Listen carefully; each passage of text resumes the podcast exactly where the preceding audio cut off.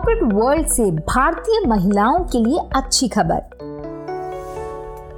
ये एक शानदार और बेहद अच्छी इंटरनेशनल खबर है।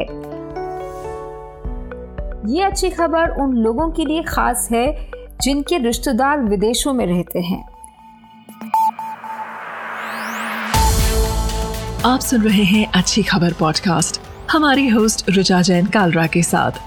देश और दुनिया से जुड़ी पॉजिटिव खबरों को सुनने के लिए अच्छी खबर पॉडकास्ट को फॉलो करना ना भूलें। पॉड वन प्रोडक्शन दुनिया भर के मुकाबले भारत में तीन गुना ज़्यादा महिलाएँ कंपनीज़ को लीड कर रही हैं। बीते पाँच सालों में सीनियर लेवल बॉस या लीडरशिप पोजीशन तक पहुँचने वाली महिलाओं की संख्या में ज़बरदस्त उछाल आया है। साल 2017 में देश में 17 फ़ीसदी महिलाएँ कंपनियों को लीड कर रही थी, जो कि पाँच सालों के अंदर डबल से भी ज़्यादा बढ़कर अब 2022 में 38 यानी 38 परसेंट हो गया है। ये आंकड़े हैं ग्रैंड थॉर्नटन की इंटरनेशनल बिज़नेस रिपोर्ट के। इस सर्वे में सामने आया है कि 29 देशों की दस हज़ार कंपनियाँ और इनमें काम कर रही महिलाएँ इस गिनती में शामिल रहीं। इस रिपोर्ट के मुताबिक 2017 में दुनिया भर में महिला बॉसेस की संख्या 25 फ़ीसदी थी, जो 2022 में ग्लोबल लेवल पर सिर्फ़ 32 फ़ीसदी तक ही बढ़ पाई, लेकिन भारतीय महिलाओं ने कमाल कर दिया।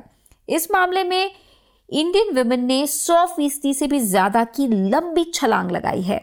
सर्वे के नतीजे कहते हैं कि वर्क फ्रॉम होम और काम के घंटों की आज़ादी जैसे नए वर्क कल्चर से महिला एम्प्लॉयज़ और महिला लीडर्स को काफ़ी फ़ायदा पहुँचा है।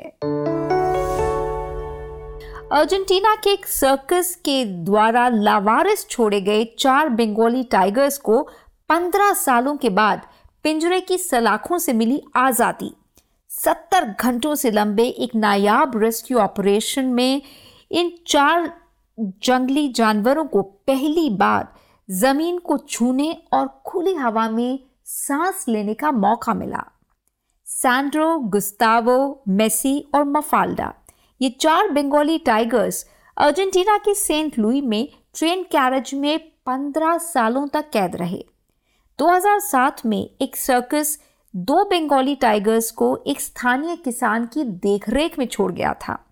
तब ये दो थे, अब चार हो गए हैं। 2021 में सरकार जागी अर्जेंटीना में और इन जानवरों की सुध ली गई। इन्हें यहाँ से निकालकर किसी नेचुरल हैबिटेट में ले जाने का फैसला हुआ, जिसके लिए सामने आया फोरपॉस नाम का एक इंटरनेशनल एनजीओ लेकिन ये रेस्क्यू ऑपरेशन आसान नहीं था। इन बंगाली टाइगर्स को अर्जेंटीना से ट्रांसपोर्ट कर साउथ अफ्रीका की लॉयंस रॉक सैंक्चुरी में छोड़ना मतलब बीस हज़ार किलोमीटर का लंबा सफ़र। एनिमल वेलफेयर संस्था फोरपॉज ने इस मिशन का बीड़ा उठाया। 12 घंटे का लंबा सफ़र तय कर इन चारों टाइगर्स को ब्यूनस आयर्स एयरपोर्ट लाया गया और दो प्लेन्स में रखकर इन्हें 10 घंटे के हवाई सफ़र के बाद पहुँचाया गया साउथ अफ्रीका इस सफ़र ने टाइगर्स को थका और डरा दिया। एयरपोर्ट से चार घंटों के सफ़र के बाद ये अपने नए घर लायंस रॉक सैंक्चुरी पहुँचे, जहाँ इनके लिए एक सेफ़ स्पेस तैयार किया गया। एक हेक्टेयर में फैले इस सेफ़ स्पेस में पहली बार इन जानवरों को, इन टाइगर्स को खुली हवा में सांस लेने का मौका मिला। इनके लिए ये एक नई दुनिया थी, जिसके चलते ये बाहर आने में भी हिचक रहे थे। और जैसे ही बाहर निकले, इनके पंजों को रोकना मुश्किल हो गया। इन बंगाली टाइगर्स को एक नई ज़िंदगी मिल गई।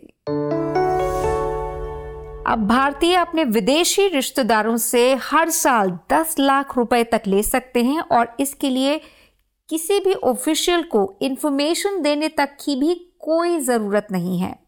ये अच्छी खबर उन परिवारों के लिए काफ़ी मायने रखती है जो विदेश में काम कर रहे अपने संबंधियों से पैसे पर निर्भर हैं।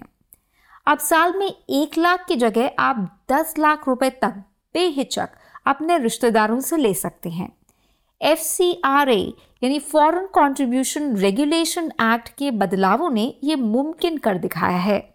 खास बात यह है कि इसके लिए सरकार या अधिकारियों को सूचना देने की कोई ज़रूरत नहीं है। आपको बता दें कि ये सीमा पहले 10 लाख नहीं, एक लाख थी। जिसके बारे में 30 दिनों के अंदर सेंट्रल गवर्नमेंट को सूचना यानी इन्फॉर्मेशन देनी होती थी। अगर रकम किसी फाइनेंशियल ईयर में 10 लाख रुपए से ज़्यादा हो जाए तो इसका अमाउंट हासिल करने के बाद 90 दिनों के अंदर सेंट्रल गवर्नमेंट को सूचना देना ज़रूरी होगा। ये सीमा इससे पहले 30 दिन थी। होम मिनिस्ट्री ने यह साफ़ किया है कि फॉरेन करेंसी हासिल करने वाली ऑर्गेनाइजेशंस को अपने bank account, name, address, aims और की पर्सनल में चेंजेस के बारे में इन्फॉर्म करने के लिए जो पहले पंद्रह दिनों का समय मिलता था, अब उसे बढ़ाकर पैंतालीस दिन कर दिया गया है।